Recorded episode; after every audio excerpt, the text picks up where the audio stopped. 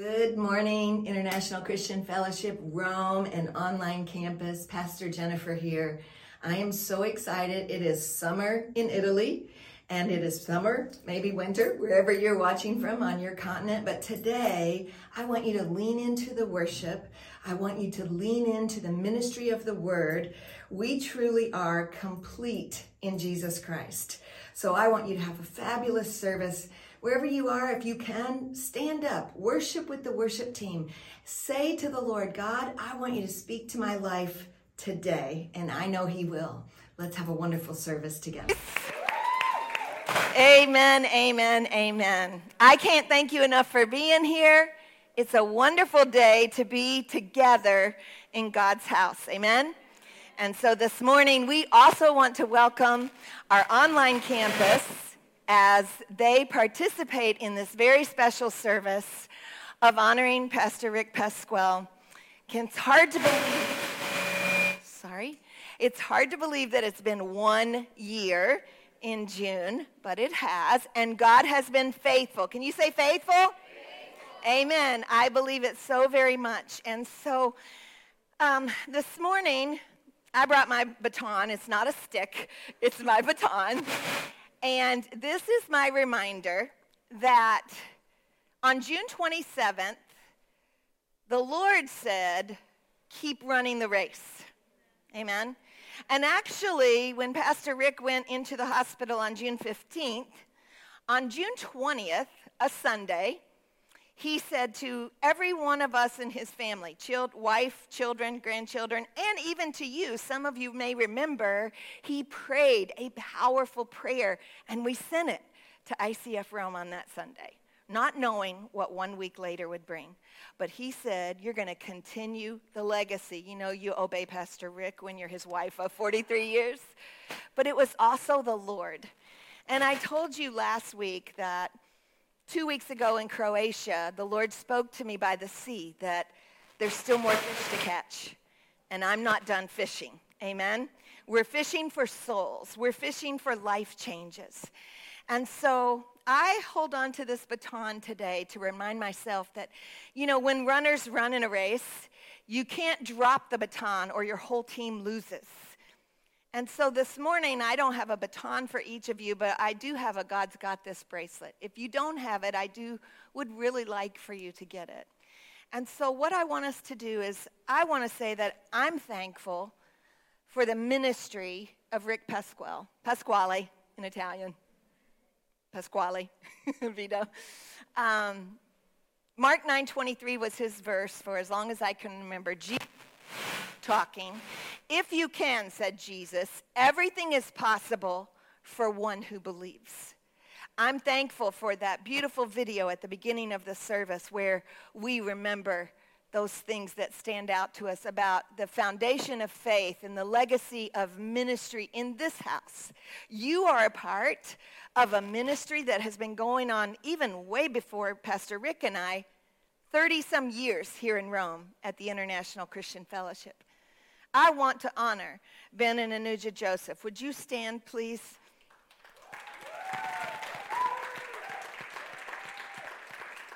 Founding members and dear, dear friends for this whole time, thank you, you can be seated, who have stuck with us in hard times, in easy times, in wonderful times, in visionary times.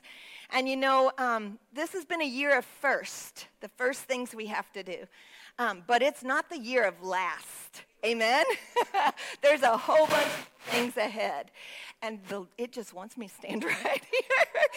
so um, I want you to know that on Friday, Ben and I and Anuja, I did another first. I walked on some of those places where Pastor Rick had walked with a vision for the city.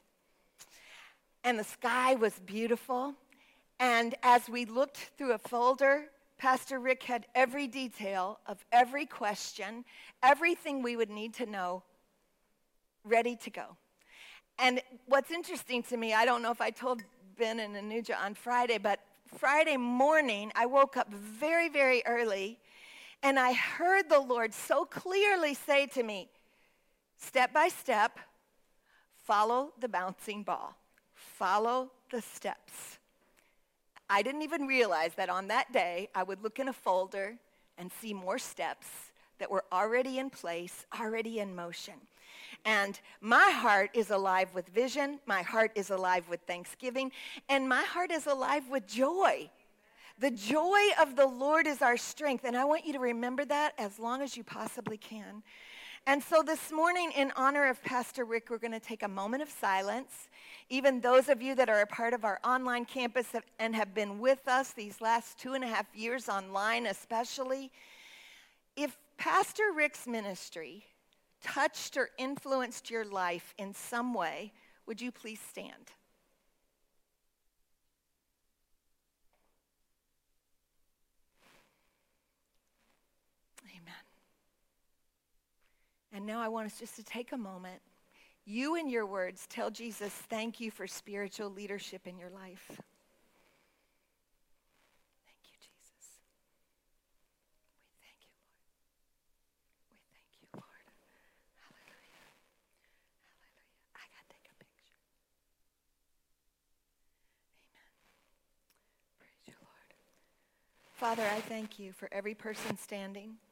who was touched by the ministry of Pastor Rick. Lord, I also thank you that there are people in this room that aren't standing yet because they didn't know him. That means new to our family. So, Father, we thank you. I'm going to ask everyone in the room if you would stand with me, please. And we have um, a photographer who is taking some pictures, a couple different ones. But would you just, in solidarity with me, lift your hand with the God's Got This bracelet? We're just going to lift it up there for a minute. You know, remember this. Remember, God's got this. We're going to get some pictures wherever those pictures are. Take a couple pictures real quick just for a second because I want you to remember it's, a, it's not just a phrase. It's a principle of life that my life is not my own. God's got it. God's got me. God's got you. God's got ICF Rome. God's got our past, our present, our future, our destiny. God's got this. And Mark 9:23, Jesus saying, "What do you mean if I can? All things are possible to those who believe." Amen. Thank you so much. God bless you. You can be seated for a moment. We're going to show this video, and then I'm going to introduce a very special person that I know the Lord brought our way today. You can say his name. His name is Redeemer. His name is resurrection. His name is power. His name is joy. His name is freedom. His name is Shammah. His name is Eliam. His name is Jireh. His name is Shalom. His name, His name is Jesus. The name that's above all names. If you haven't gotten any, Lazarus, dead in a tomb four days.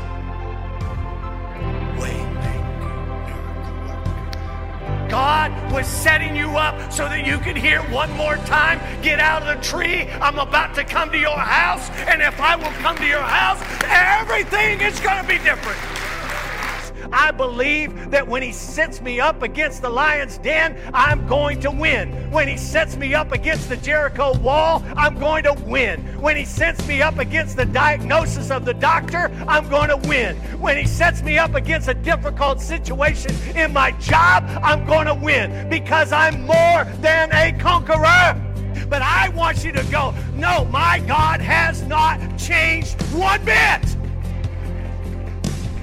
He's the same yesterday, today, and tomorrow. And He holds my future in His hand. He holds your future in His hand. Listen to me. I'm telling you the rest of the story. My hope is built in Jesus Christ and nothing else. I'm going to get through this life with Jesus.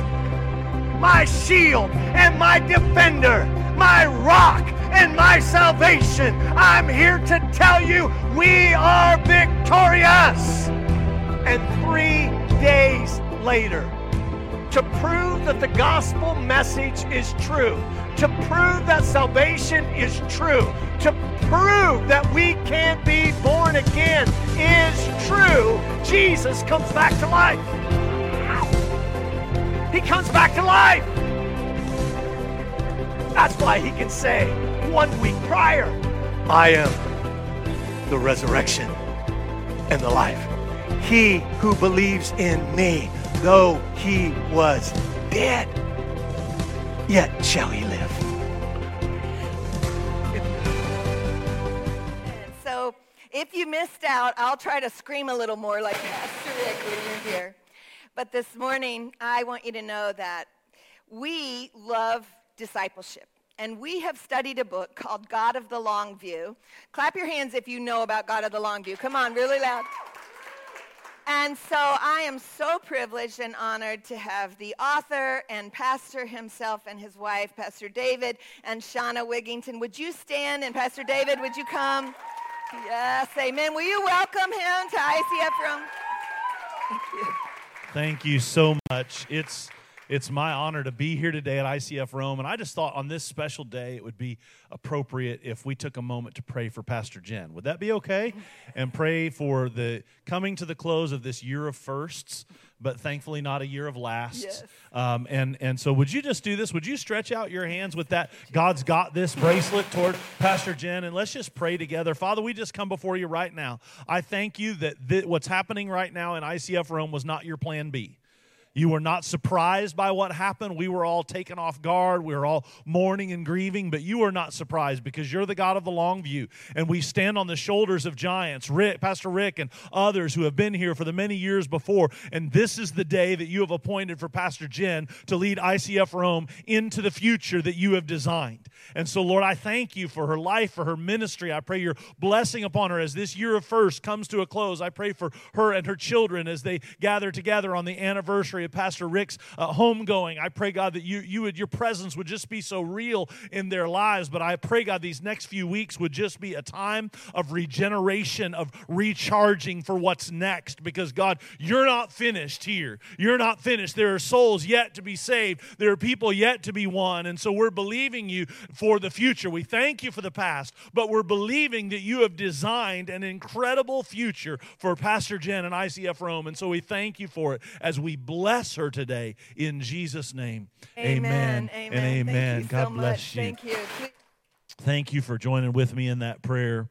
Well, many of you have read my book. Um, I sat down to write my book, and I was preparing to do a, a fundraising message for a, a, fundraising organization. I need to raise a big chunk of money for missions. It's one of my passions. And uh, in the process of reading and praying uh, about this idea of the God of the long view, I found a 40 year old prayer from Cardinal Dearden.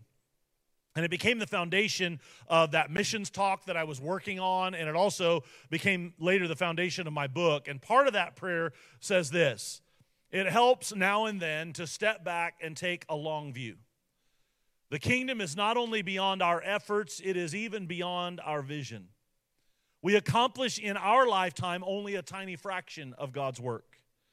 Nothing we do is complete. This is what we are about. We plant seeds that will one day grow. We water seeds already planted, knowing that they hold future promise. We lay foundations that will need further development. We provide yeast that produces far beyond our capabilities. It may be incomplete, but it is a beginning, a step along the way, an opportunity for the Lord's grace to enter and do the rest. And we may never see the end results, but that is the difference between master builder and worker. I love this line. We are workers, not master builders. We are ministers, not messiahs. We are prophets of a future, not our own. Somehow, in spite of me, God used that message in a, in a powerful way to help to raise that money for missions. And when I was finished with that talk, two of my really good friends that I highly respect came up to me and said, You should write a book out about that idea of the God of the long view. And four weeks later, I was scheduled to have LCL, lateral collateral ligament surgery on my left elbow. I had had the same surgery on my right elbow a year prior. And I called and canceled the surgery, and I locked the doors of my office on Tuesday, December the 11th, 2018. And I wrote for eight days straight. And at the end of eight days, I walked out with the first draft of my book. And I say that not to not that you'll be impressed that I wrote a book in eight days, because nobody writes a book in eight days. I say that just to tell you it was the Lord that just sort of downloaded it through me. Galatians 6 9 says this Let us not become weary in doing good, for at the proper time we will reap a harvest if we do not give up. And when I began to think about and talk about this idea that God is the God of the long view, one of the first realizations that I came to is that I don't understand time the same way God does. The best way I know to illustrate this is when my son Nathan, who turned 26 this last week, when he turned five, we had a birthday party for him. His friends and our family came, and he got some really nice presents. You know the routine. But after the party was over, we, we were in the car and we were headed home, and Nathan began to sob uncontrollably. And I finally got him calmed down enough to ask him what was wrong. And through the sobs, he managed to tell me that he was sad because his next birthday was a whole year away. Do you remember that feeling? When you were five or six and Christmas was over and you realized you had to wait a whole year for another Christmas to come again? It seemed like an eternity, didn't it? Well, when you're five, another year is 20% of your life. But for those of us who are older now, another year seems like nothing. When you're 50, I'm nearly there. Next month, I'll turn 50. Another year is only 2% of your life. That day in the car, I told Nathan what many parents tell their kids in that same situation Oh, it's okay. It'll be here before you know it. Now, Nathan was five, I'm 50. God is eternal. Maybe that's why he views time the way he does. Maybe when we get tired of waiting on God to answer or intervene in our situation, we should hear our Heavenly Father saying, It's okay. I'm on the way. I'll be there before you know it. Peter says it this way in 2 Peter 3 8, but you must not forget this one thing, dear friends. A day is like a thousand years to the Lord, and a thousand years is like a day. And we love that verse. Well, we love part of that verse. We love it when God accomplishes something in a day that we think should or could take a thousand years. We don't love it so much when something that we think should take a day takes a thousand years instead. But Peter says God works both ways, and both ways are beautiful. It's beautiful when someone prays for a loved one and they come to church the next Sunday and they turn their lives over to Jesus. It's just as beautiful when someone prays for decades for a lost son or daughter, and after years and years or even decades of prayers, that lost son or daughter comes home. You've probably heard the cliche that delay doesn't mean denial, and it's true. It's why Paul says, Don't stop doing good. In the proper time, you'll see a harvest. God will act. So don't stop praying. Don't stop giving. Don't stop working. And while you're waiting, celebrate that God's working because we know that God is always working. We need to learn to celebrate God's delay in the same way we celebrate His deliverance. But we don't do that, do we? When we testify, we say, let me tell you about God's deliverance in my life. Anybody ever stood up and said, let me tell you, I prayed and God's been delaying. I just want to thank God for it. We need to learn to celebrate his delay in the same way we celebrate his deliverance because God sees time differently than we do. And here's one of the principles I've learned God's timing is always perfect, my timing is almost always flawed. And another principle I've learned is this God doesn't measure outcomes like we do. Claritin, if you don't know that drug, it's an allergy drug. I, I take a Claritin every morning for my allergies. I have horrible allergies. It was approved for the market in 1993 after being developed years earlier by a science, scientist named Magotti. And estimates are that the pharmaceutical company that developed Claritin spent nearly three and a half billion euro developing it. In order to get the first pill on the market, that pharmaceutical company spent years and billions of dollars. So, really, the first pill cost three and a half billion dollars. That's an expensive pill. Today, the cost of producing one of the 10 milligram pills of generic loratadine that I take is about three cents. A generic retail cost of about six cents. I can buy them by the bottle in the States for just a few dollars. But the six penny pill, hear me, the six penny pill stops allergies just as effectively as the three and a half billion dollar pill. Your faithful, obedient work with the one matters just as much as someone else's faithful, obedient work with thousands. Sometimes the first pill takes years of investment, years of blood, sweat, and tears. And, and, and, we see other people making huge advances, and we see other people doing great things, and it's like they're buying six penny pills, right? And we're still working on saving up for that one. When I see others making huge advances and I seem to be making none, I remember that I may still be working on the first pill. Remember this. If you're taking notes, you might want to jot this down. Lack of perceivable movement by God doesn't mean God isn't moving. I met my friend Craig in 1999. Craig's a professional golfer. He played on the American PGA Tour and the Nationwide Tour, which is another tour for about 25 years. I met him one day on a driving range, a golf driving range. It was across the street from our church, and we became fast friends. Before long, we were going to lunch together. We were playing golf together, and Craig assigns everyone in his life a nickname. My nickname was Preach because I was a preacher. So my boys began calling him Uncle Craig. His girls were born shortly after we met. From, from the time his girls could talk, they were, they were calling me Uncle Peach because they couldn't pronounce their R's. So I was Uncle Peach. Quinley, his oldest, turned 16 this last week, and I texted her happy birthday, and she responded, Thanks, Uncle Peach. Craig wasn't a believer at the time, far from it. So a few months after we met, I did what any good preacher would do. I invited him to church on Easter Sunday. And on Easter Sunday at our church, we do, we do a survey. We ask everyone in attendance to check a box next to one of the following four statements that best describes where they were with Jesus. Number one, I'm a committed follower of Jesus. Number two, I'm on the journey, but I'm not there yet. Number three, today I'm making a decision to follow Jesus. Or number four, I'm not interested. Leading up to the first Easter that I knew Craig was going to be there, I prayed and I prayed and I prayed. This was my new friend, and I really believed God was going to save him that Easter. I told our ushers to take the survey cards and place them on my desk, and I couldn't wait to get back to my desk and find Craig's card. And as I thumbed through the cards, my eyes landed on the card with his name at the top, and there it was. The box was checked. I'm not interested. I was devastated. But I continued to build a relationship with Craig, and the next year I invited him to Easter again. I thought surely this would be the year. I'm not interested. And the next year, and the year after that, one year, he even went out of his way to tell me that they had come to Easter services because they knew it was important to me, but that they really, really, really weren't interested. This went on for nine years. We walked with Craig and his girls through a nasty divorce, but every year Craig came to Easter services, and every year the answer was the same I'm not interested. Easter 2009, the answer was different. Craig was somehow different. This year, the answer was I'm on the journey, but I'm not there yet. It took 12 more months of praying and believing, and on Sunday, April the 4th, 2010, Easter Sunday afternoon, I was going through the stack of Easter surveys on my desk, and I came across a familiar handwriting.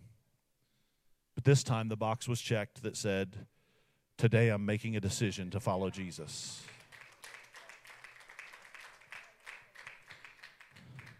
It took 11 years of prayers, of lunches, of investment. So many times in those 11 years, I thought, God, it's not worth it. He's never going to change. Until he did. That's why Paul says, don't get weary in doing good. At just the right time, God will show up. And watching Craig's life transform over a decade instead of an instant taught me this principle. If I can be faithful now, I can be fruitful later. In the summer of 2016, I learned a different principle about how God works.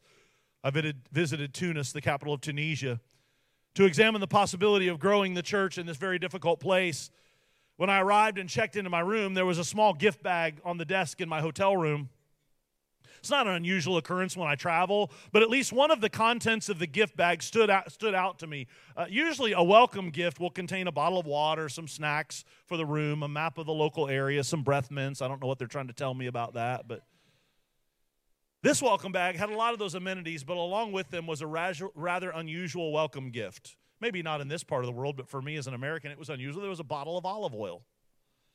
And I asked our host at dinner that night about that unique gift, and he educated me on the olive oil industry in Tunisia. Tunisia is the fourth largest producer of olive oil in the world, behind three much larger countries Spain, Italy, and Greece. Olive oil is a big deal there. It's a source of national pride. And today, olive oil is a major industry in Tunisia, but it wasn't always that way. A friend on the trip may have given me a clue as to how the industry began.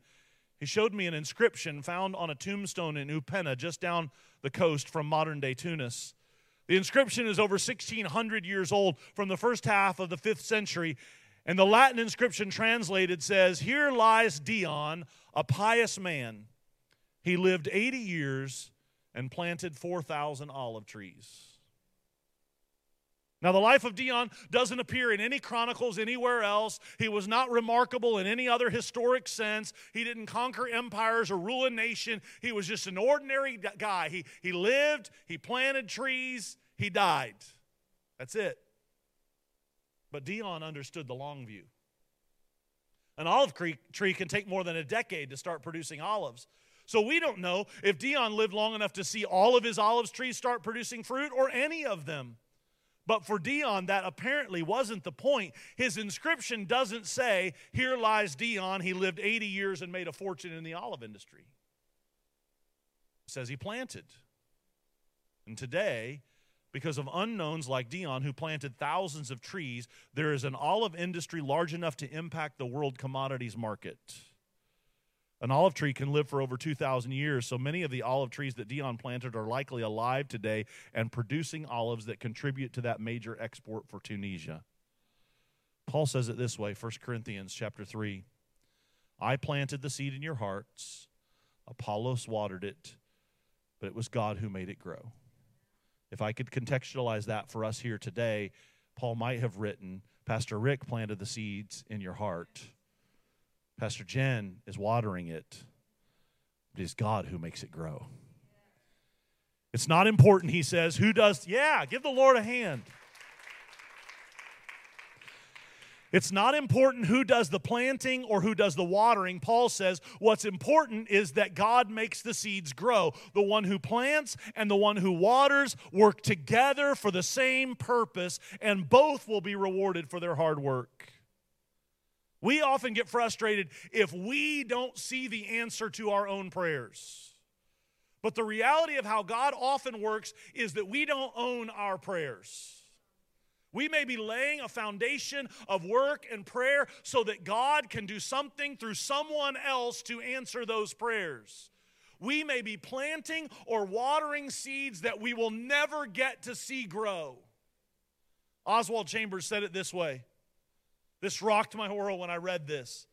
I want to tell you a growing conviction with me, and that is that as we obey the leadings of the Spirit of God, we enable God to answer the prayers of other people. I mean that our lives, my life, he says, is the answer to someone's prayer prayed perhaps centuries ago. Whether you know it or not, today, sitting in this room, your life is the answer to a prayer that Pastor Rick prayed. Here's the principle that that little bottle of olive oil in my hotel room taught me. If I can be faithful now, someone else can be faithful later, can be fruitful later. Pastor Rick was faithful for many years. He was faithful. He worked. He did the hard work. Now you can be fruitful because of his hard work, because of his faithfulness. You can be fruitful. You can see the increase because it's God who gives the increase, not Pastor Rick and not Pastor Jen. Just because we don't see God working doesn't mean that he's working. It isn't working. We need to listen closely and hear him say, Keep working, don't give up. What you're doing is good. I'm coming at just the right time. I'm going to bring you a great harvest. And let me tell you this everything God does is worth waiting for. So often we read the Bible with the benefit of hindsight. We know the end of the story, right? We don't see the biblical characters living in the tension of unanswered prayers like we live in we don't see the gut wrenching anguish that biblical characters are going through before God shows up. Can you imagine if Twitter existed in the Old and New Testaments? Some of their social media posts might give us insight into the turmoil they were living before God intervened. Can you imagine Daniel caught in the middle of the lion's den, tweeting in the middle of his story? At Dan the man. If you want to land tonight in a sketchy cave full of hungry lions, break the no praying law. Hashtag praying hard on it, harder now. Hashtag circle of life. Hashtag Hakuna Matata. Or can you imagine Mary, the, the mother of baby Jesus, but really just a frightened 12 or 13 year old girl? In the middle of her story, she might have t- tweeted this Anyone have any tips for convincing your fiance you didn't cheat on him? And that God is the hashtag baby daddy, hashtag uncharted territory? Or her fiance Joseph, perhaps he would have tweeted, I love this Joseph with the regular colored coat. It's an Old Testament joke for those of you that don't get it. Since no one uses Twitter anymore, I figured this would be a safe outlet to say, I'm probably going to divorce Mary quietly. She crazy. Hashtag relationship goals. Hashtag not. See, when we read about these biblical characters, we have the benefit of hindsight. We know the end of the story. We know God delivered Daniel from the lion's den. We know Mary and Joseph are now celebrated as the earthly parents of Jesus each Christmas in nativities in millions of homes around the world. You probably have one in yours. Shauna bought one on this trip. Because we know the end, we, we tend to think that there was no tension in the middle of the story, but there was. And here's what Daniel and Mary and Joseph and dozens of other biblical characters had in common they didn't give up before God showed up. And this last year, since Pastor Rick passed, we've been living in the tension of the middle of the story. We don't understand all of what God is up to. We don't understand what's happening next. But I know this Pastor Rick would tell you don't give up before God shows up. Because why? God's got this, right? Don't ever give up on God in the middle of your story. He keeps his promises. Stay faithful, and you can ultimately be fruitful. Stay faithful, and someone else can be fruitful. Just before I wrote my book in 2018, I was in the city of Istanbul, Turkey, for a Live Dead Elder Board meeting. And I had an extra day, and I went to see the Hagia Sophia. It was a, a church I'd always wanted to see. I love to tour old churches when I travel. And uh, it was at one time called the most beautiful church in the world. Um, it's it's not really that now. It's it's become a mosque. It was a museum, and now it's become a mosque. And they've covered over many of the beautiful mosaics and many of the crosses and things like that.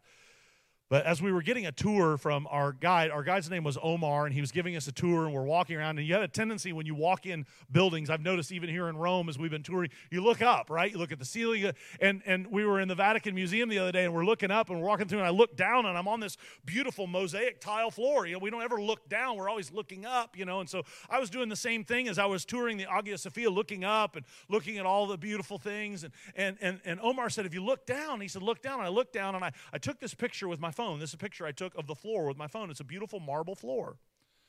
And it looks like just any other marble floor, but he began to point out that the, the grain, the pattern all matches. Those are pieces and they've been pieced together so that the grain sort of unfolds the, the, the block of marble. And he said, How do you imagine that they cut that? Now, the, the church was built, you know, in the fourth century. So I'm like, I, I, I don't know. I, I'm assuming they had tools. Like, did they use a saw? And he sort of laughed and he said, No, they, they couldn't use a saw because the vibrations from the saw would create so much, uh, so much tension that it would break the marble. And they needed, to, they needed to slice it very thin so that they could unfold the grain in this beautiful pattern. And he said, What else do you think they use? I said, I don't know. And so he said, Well, they use silk. And I thought, Silk?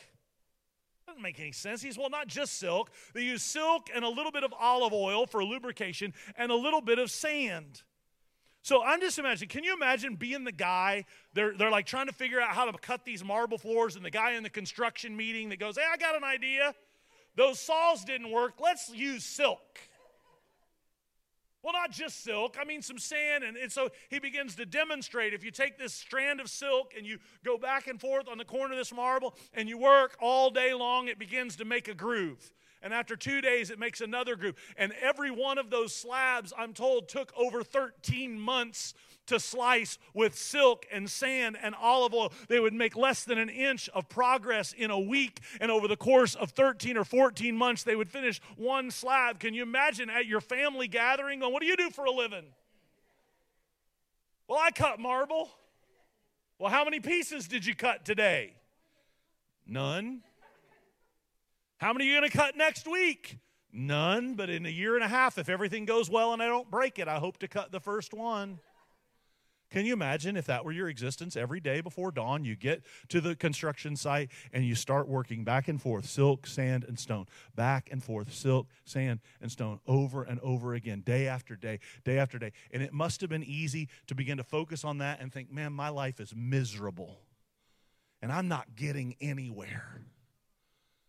And you can do that in your life today. You can get miserable and you can get bogged down and you can say, I'm not getting anywhere. I'm not making any progress. But here's what that worker had to do. Every now and then, that worker had to break from looking down at that slab of marble and look up and think, man, my life is pretty miserable right now but I'm a worker and I'm helping work on this building that's going to be the most beautiful church in the world and he begins to look up and understand his place in the master's architectural design. And some of you need to do that this morning. Some of you need to stop looking down at the situation in your life that has you bogged down, that has you feeling like every day is the same, and that you're not making any progress, and you need to look up and you need to understand that you are workers, not master builders. You are ministers, not messiahs, and that you are a part of building something beautiful. You are a part of building not a building, not just a church building, not even the most beautiful church building in the world. You're a part of building God's glorious, beautiful kingdom in in this world, and He is the master architect. And you can trust Him. And so here's the principle you and God are working on something beautiful together. Take a deep breath, step back, and take it all in. And trust the master architect. Because his timing's not like our timing and we don't understand when things don't go our way and we feel this tension that we think everybody else doesn't feel. And I tell I told my boys the whole time they were growing up, stop comparing your insides to everybody else's outsides. Because everybody else is feeling the same tension that you're feeling. They just hide it better than you do to yourself. Take a deep breath. Look up and realize that you are a part of building God's great kingdom in this world and it's worth it. The wait is worth it. He is a God of the long view. He has not forgotten you. He has not forgotten your children. He has not forgotten your grandchildren. He hasn't forgotten you and your future mate, your future spouse. He hasn't forgotten you. God has a plan for you. You can trust Him. I'd like heads bowed and eyes closed. I think the worship team is going to come and get in place. And if you're here this morning and you say, Pastor David, I, am in a situation in my life with your head bowed and eyes closed, those of you watching online, would you even close your eyes and just bow your head right now? And you say, Pastor David, I'm in a situation in my life that I need to understand God's long view. I'm in a situation in my life where I'm feeling the tension in the middle of the story, and I want to skip to the end, but I know I can't, so I've got to trust God in the middle of the story. If that's you, and you say, I, am feeling tension in the middle of my story, I don't know what's next, maybe for my job, I don't know what's happening with my kids, I don't know what's happening with my future spouse, I, I'm feeling the tension in the middle of the story, that's me. Would you just slip your hand up so I can pray for you? Hands going up. I'm feeling tension in the middle of my story, I don't know what's next. Wish I could skip to the end. Here's my encouragement to you right now. I want you literally, not just figuratively, I want you to take a deep breath. If that's you, hold your hand up, take a deep breath, take it in, and let it out. And I want you, with your eyes closed, I want you to imagine the most beautiful sight you've ever seen in your life, the most beautiful building, the most beautiful church, whatever it is, the most beautiful. You got to learn to trust the master architect. Trust that He has a plan for your life. And that even though having your nose to a piece of marble, sawing back and forth on it with silk and sand and olive oil doesn't seem to make any sense and you don't seem to be making any progress you don't seem to be any closer to the, the future that you've envisioned than, you, than you've been a week ago or a year ago you got to trust the master architect. Because you're just a worker. I'm just a worker we're just ministers, not messiahs. But the Bible I read says God has a plan. to redeem all of humanity to himself. He's building his kingdom here. He is building his kingdom here. He's doing it in Rome. He's doing it in your home countries. He's doing it in your families. He's going to build his kingdom. So trust him. Trust him that he's got a plan. Trust him that he sees a future you don't. Trust him that his plan is to prosper you, not to harm you, to give you a hope and a future. Trust him. Trust him. And stop worrying about the increase. It's God who gives the increase. Sometimes we're just planting seeds. Sometimes we're just praying prayers that somebody else will answer decades from now. Just keep praying, just keep hoping, just keep believing.